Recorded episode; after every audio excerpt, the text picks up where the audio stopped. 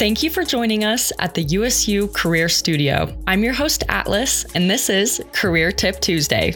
Given all that we've learned this summer, we've decided to switch some things up with our weekly episodes. You'll notice that our Friday face to face episodes are organized a bit differently. Specifically, this month's episodes will focus on the value of higher education in building your career. If this seems like something that might interest you, then you can check out the first episode that's already out on our website. After a long, hot summer, I'm thrilled to be back with you for season five. I hope you had a multitude of opportunities to explore your career and maybe even potential careers this past summer. This summer, I learned a lot during my job, so I thought I'd share a few things. First off, understanding the workplace culture is important because it can impact the way you communicate and work with others. Every company has its own culture, so it might be a good idea to explore what would best suit you for maximum production. It's also always a good idea to be intentional when you're connecting with colleagues. It might be scary reaching out, but gaining feedback and asking those questions that you've been dying to ask could be really helpful for your professional development. Besides, you never know when you'll make a new friend or learn something new. The last thing that made a huge impact on me personally was to take advantage of any opportunity that interests you.